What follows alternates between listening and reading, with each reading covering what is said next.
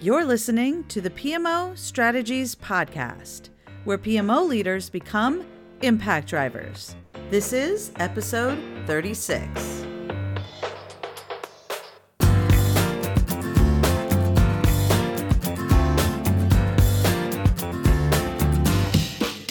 Hey there, Impact Drivers. Laura Barnard here, the host of the PMO Strategies Podcast.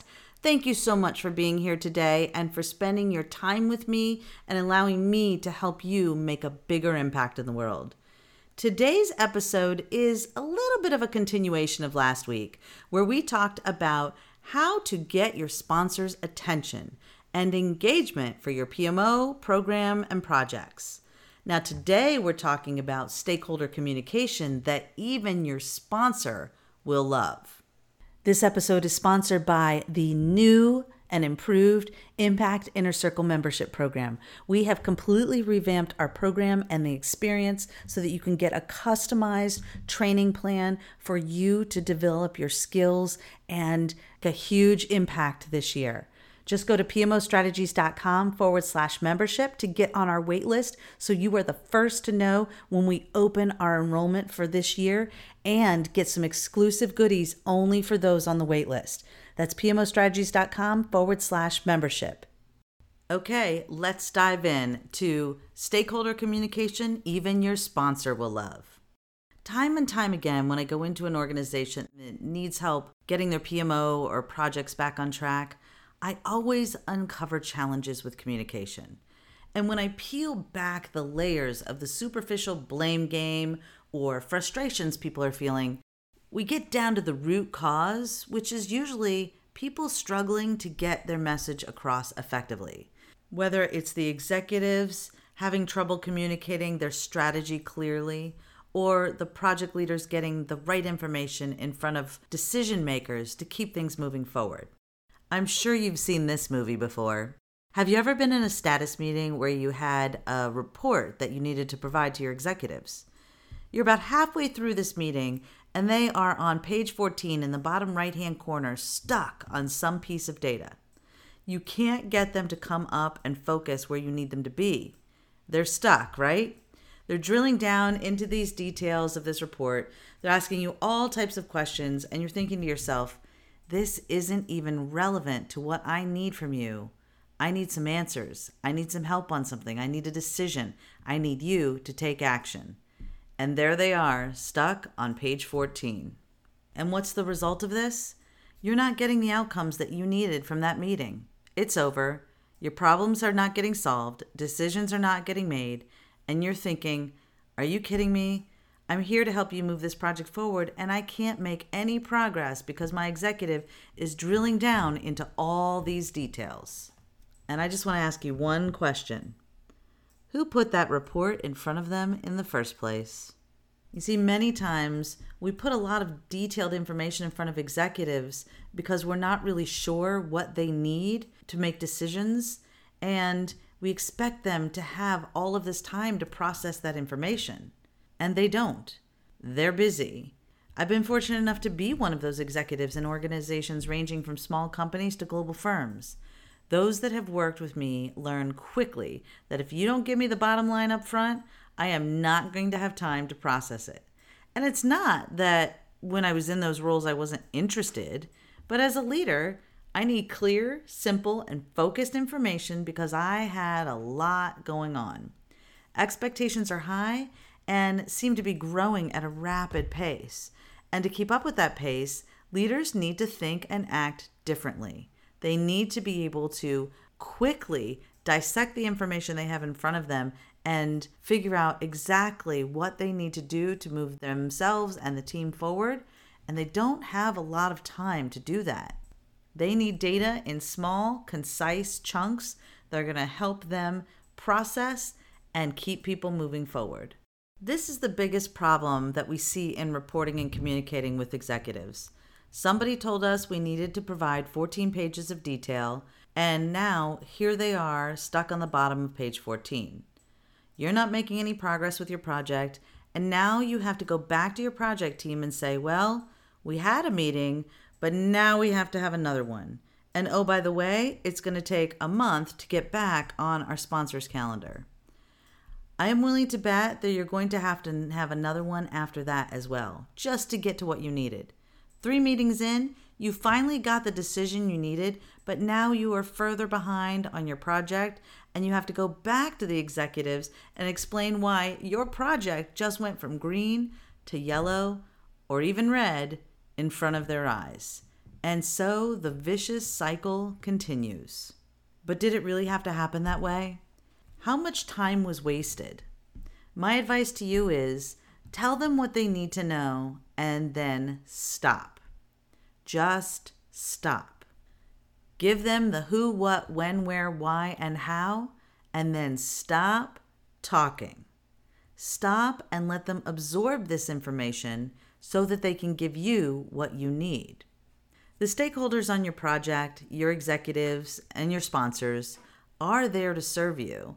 They don't know it yet, but your job is to teach them how to be a sponsor. Now, I talked a little bit about that on last week's episode how to help your sponsor understand their role and how you can properly set expectations with them so that everyone's on the same page and moving forward.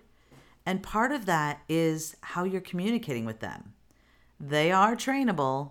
Yes, even your sponsor, I promise. And here's the thing we all think that our project is the most important, don't we? I mean, of course it is. It's our project, right? Which means we should be doing more to protect it. We should be finding ways to get to the bottom line quickly so that we can manage up to our executives and our stakeholders and tell them what we need from them so that they can act for us, so that they can go get it done. You've got to have your elevator pitch in your mind at all times. Now, what I'm going to share with you is part of the one page executive dashboard that I've been teaching students for coming up on six years now. And I was using myself inside organizations as a PMO leader for many, many years before that. Now, if you follow these steps to create a dashboard for your executives that helps you accelerate your project progress, you will start to see some incredible acceleration on your projects because you will be focused, laser focused, on exactly what you need to help keep everyone moving forward like a well oiled machine, or as I like to say, an impact engine. Okay, the first thing you want to have on your one page executive dashboard is a summary. Put the bottom line up front. Clearly state what they need to know, you know, your elevator pitch, and do so in a few sentences. This is the conversation for when you have the executive in the elevator to say, How are we doing? And in a few words, you can respond by letting them know the overall big picture of what's going on and give them a summary, but it's got to be so short that you can do it from floor 5 to floor 15. So it's got to be succinct and you want to have this message handy at all times. Where are we? If someone were to ask, How are we doing? you should be able to say that in a few sentences or less. The second thing you want on here is decisions made. Now, this is a one page report, so you don't need every single decision you've made for the whole project. But have you ever experienced a situation where you're kind of revisiting the same decisions you've already made? You know, the big ones that can really derail your project or set it off in a different direction? This second one should be the decisions that have been made on the project and what the impact is of those decisions. And you don't want to use this as a way to point fingers like, we had to make this decision because IT is taking forever, even though we were late giving them our requirements, but we're not going to talk about that part, right? No, no. The best thing to do is just keep it factual and share what decision was made, when it was made, and the effect that will have on your project. And that's it. Now remember, this isn't all decisions, but this is the big direction setting decisions that if we aren't clear about these, or if you feel like people have a tendency in your organization to revisit them, you want these here, you want these in black and white so that everybody can see, nope, we've already made that decision, and here's the impact of it, and now we're moving forward, not backwards. The next thing you're going to have on this items requiring management attention. You want to use this to manage your sponsors. Like we talked about last week, This can be helpful as a way to help sponsors understand how they can contribute, where and when you need their help, and what you want them to do. So I like to use this IRMA, items requiring management attention, to say, I want you to do something. So you put it in those terms. Management, for the most part, appreciates the directness and the guidance on how they can help. And this is how you train them. What is the issue, and what specifically do you want management to do about it? Executives love simplicity and pictures, and when you answer their sometimes unspoken request to show me what to focus on. And it's not because they don't care or they're not smart enough to be able to get into the details. Frankly, you don't want them in your business. You do not want them in all of your details. What you want is for them to know what they need to know to keep things moving forward. Now, I'm not suggesting that you have secrets. I'm not suggesting that you keep the bad news from them. Exactly the opposite. What I'm suggesting is you want to laser focus their energy, target their time and value to you and your project by getting them doing the things that only they can do. Keep them in their area of brilliance by having them focus on exactly what will help you move the project forward. An example of this might be letting them know that there has been a change or that a risk has become an issue. And as a result, you need them to make a phone call over to the IT department, or you need them to make a decision about something that needs to shift, or you need them to show that they're more visibly around, engaged, and supportive of the project. For example, let's say that your team is feeling a little run down and wiped out Maybe what you need from your sponsor is to know that and to participate in a lunch or some kind of an event where we can bring everybody on the project together and they can get a little bit of love from the leadership team. Okay, next thing on the list is activities accomplished. I like to say activity and benefit. Now, this is not a laundry list of everything you've done on your project. Don't list a bunch of random activities. You need to say, what's the so what about what I'm sharing with you? What's the benefit realized as a result of the activities that took place? Now, this needs to be very simple and focused on only the big rocks. You know what that means? The big things that have actually moved the needle forward. On my one page executive dashboard, there's only enough room for you to list like maybe four or five things at most.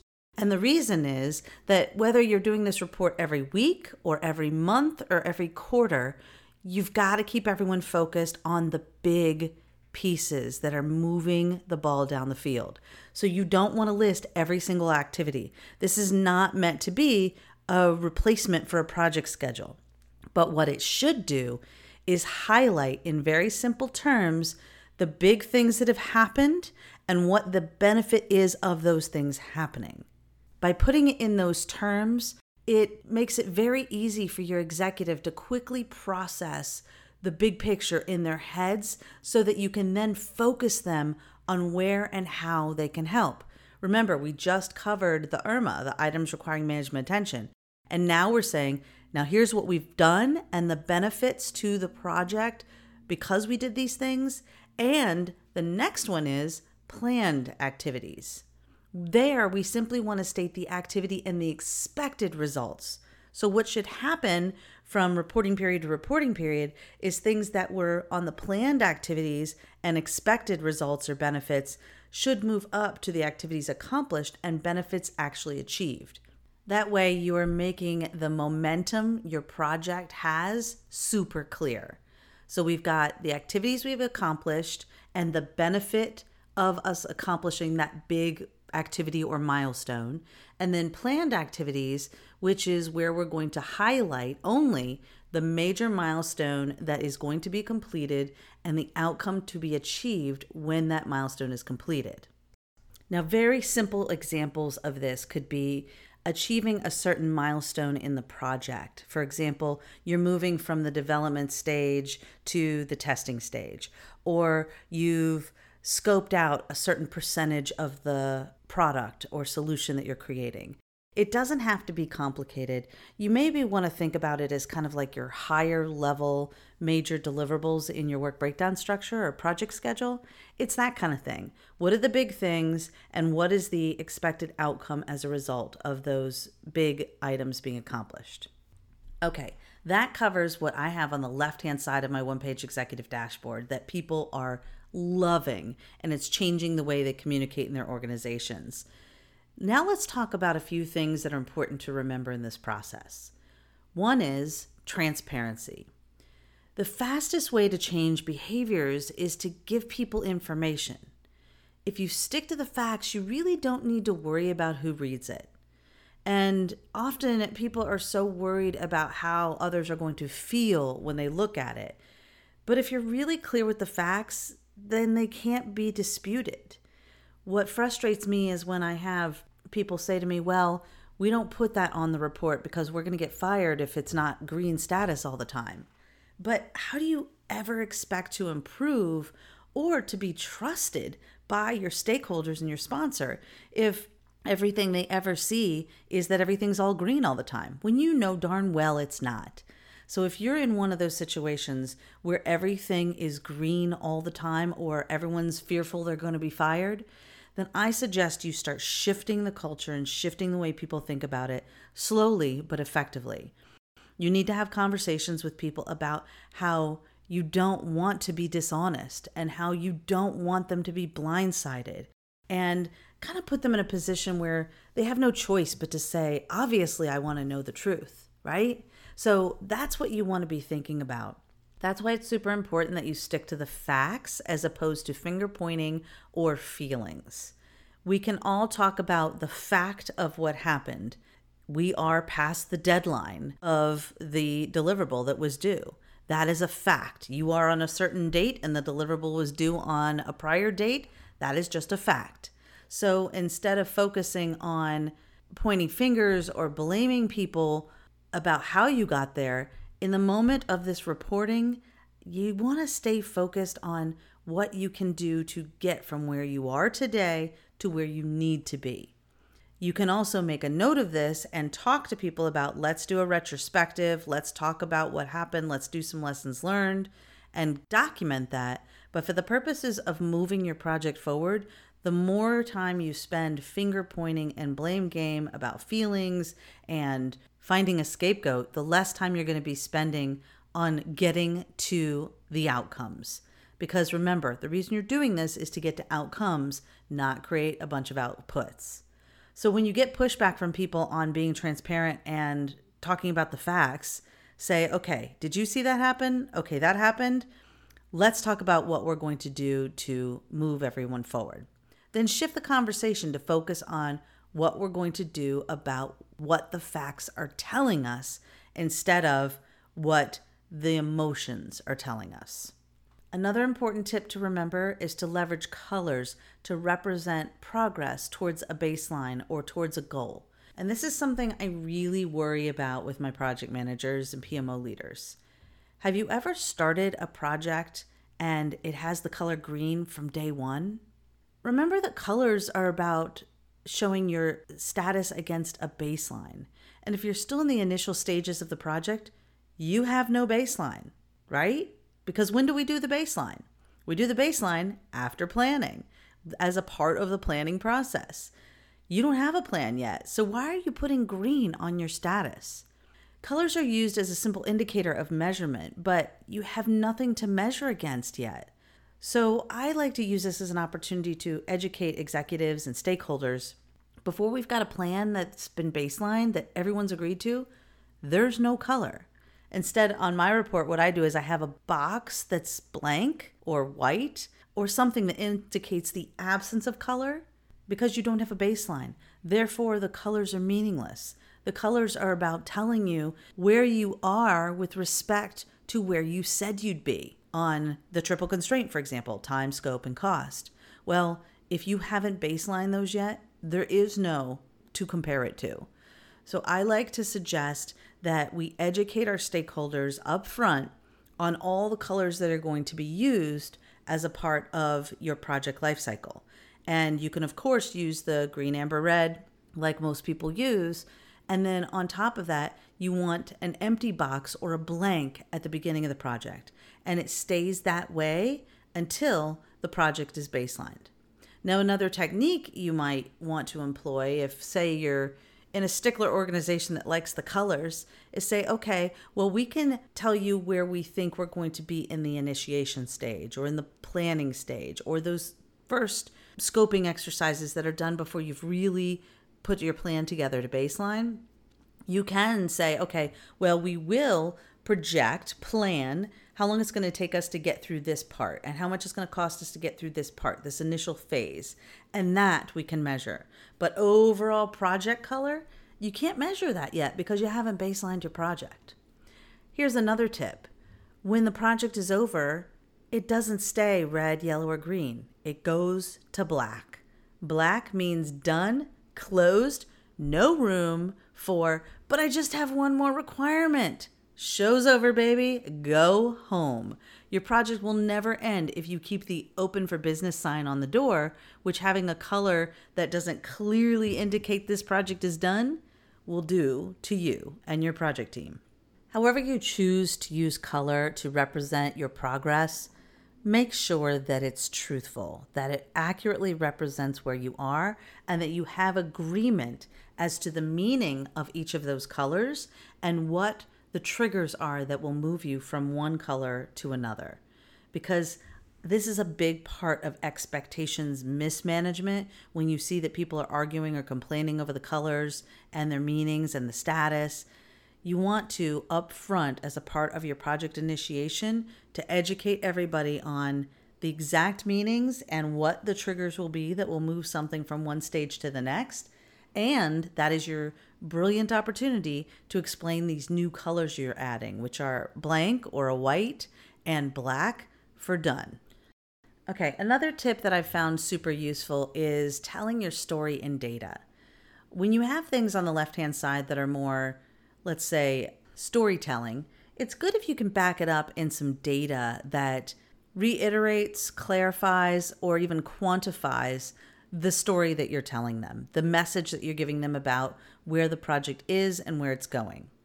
So, you want to show major deliverables and milestones and how you're progressing towards them in some kind of a chart. This is not your entire project schedule. This is a list of only top line milestones that drive the overall project timeline. It can be used to help give people a really good sense of where you are overall and give a status or color to some of those top level milestones so that people can see how the project overall is progressing. And these deliverables, these higher level things, tend to be where all of your resources and what's costing all of the money. So they're kind of the big rocks. Again, we only focus on the big rocks in this one page dashboard. And speaking of money, you want to be transparent and current. What is our budget? How are we tracking to that budget? And where do we project that we will be when the project is completed? Is it on track? Is it risked of being off track? Or is it actually off track? Provide some commentary, you know, like five words or less to explain how you will get it back on track if it's off track, or how you got it back on track if you're newly into the green status from, say, a yellow or a red. And this applies to both your major deliverables and your dollars. You want to make sure that you are clearly stating how you are where you are or how you got to where you are. And it doesn't need a bunch of finger pointing or a blame game. It's just simply major deliverable is behind, and this is why, and this is what we're doing about it. Dollars are behind, or we are under budget because we've done less scope that we thought we were going to do you just do a very simple heads up. This is why we are where we are and what we're doing to get back on track. Some of the bigger things would move over to that IRMA, items requiring management attention, or the activities that we expect to complete to kind of get things back on track. Now, you want to use issues and risks to manage expectations. So often, I see people do a beautiful job setting up their risk register in the beginning of the project, and then they never look at it again. They say, Great, we've done that deliverable, now we're done. Or they do a perfunctory check the box looking at it every once in a while, where I'd recommend that you use the risk management conversation in all of your project related meetings. Hey, I thought we would review where we are with our risks, anything else that we want to be thinking about. Are we moving towards one of these risks actually becoming an issue? The key is communication. Often, what happens is we don't spend the time communicating and thinking about it. So, a lot of those risks that we could have prevented or managed more effectively, we don't just because we forgot about them. So, we want to make sure that you, your project team, and your management is not blindsided. Communicate risk in terms of the impact if the risk were to be realized, and do the same thing for issues if they are realized. What is the impact we saw when this issue happened, and what are we going to do to react or respond to this issue? You don't want to say it's going to be hard to fix. Many executives despise that obtuse language. You can't act or communicate on generalities effectively. So be specific and precise about what the risk is and the impact if it were to happen, what you would do about it, and if an issue does happen, you really hope it was a risk on that report first, right? If it was a big one, if it's something that you should have known, you're really hoping that that major risk on there that became a major issue, that it was a risk in fact on there first. And finally, make it a habit. Make your report a living document for your own sanity. If you wait until the day that your report is due to try and recall all the main points of your project communication, you are going to miss things and it will take you so much longer to complete. Start using it to note the big rocks you are moving up the hill. When major things are happening, go update that report. What takes you 15 seconds to a minute in the moment can save you 15 minutes to an hour later just trying to recall what happened and going back through your emails and asking people if they can help you remember what exactly happened when or what were we supposed to do here. It's so much more efficient and effective at getting you a better report if you can do this in the moment. So I like to make it a living, breathing document and then finalize it before the weekend.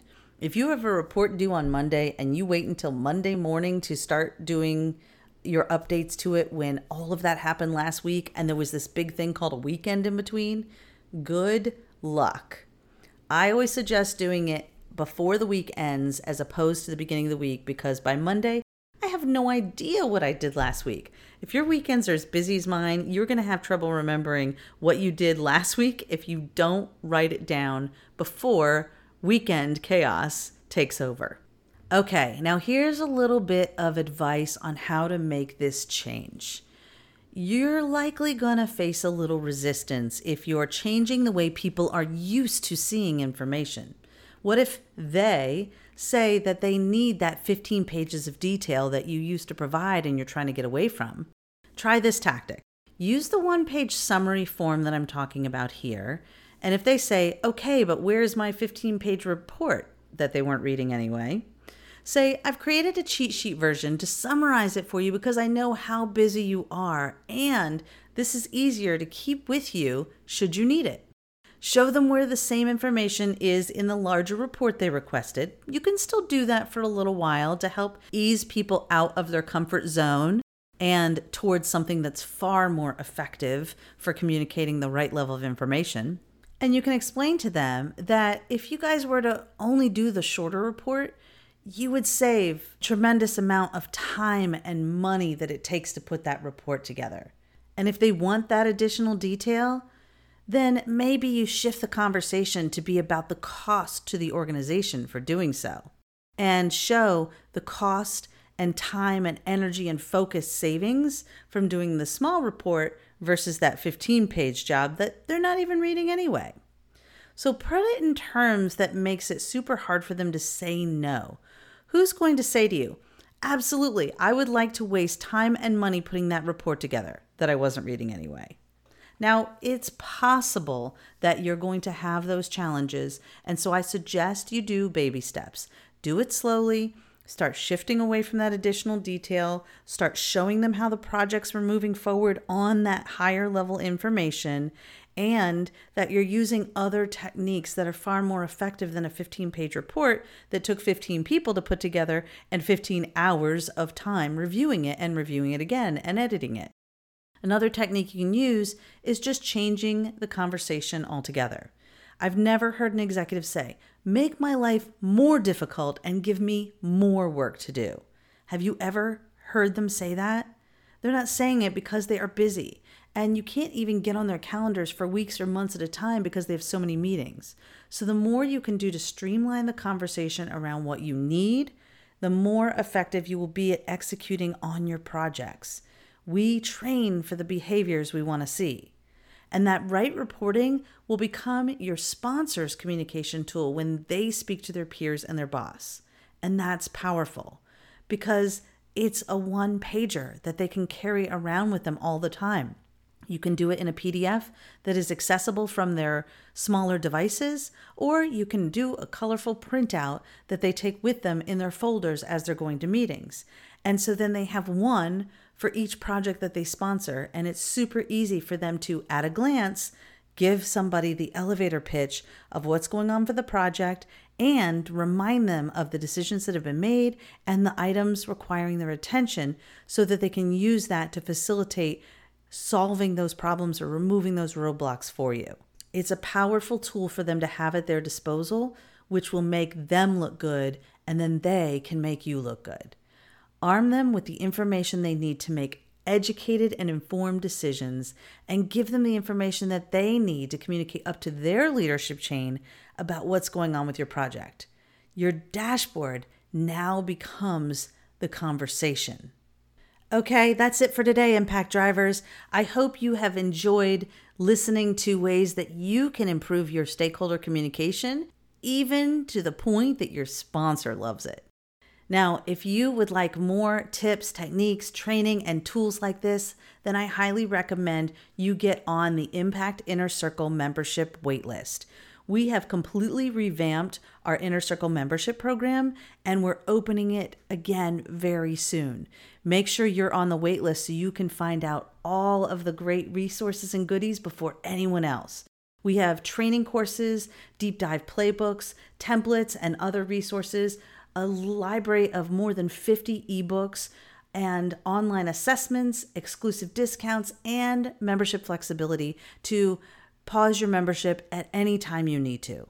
Now, make sure you go to pmostrategies.com forward slash membership to learn more about what's coming and get on our waitlist. I can't wait to let you know about all the goodies coming very soon. All right, Impact Drivers, have a fantastic day, and I'll talk to you soon. Bye bye for now.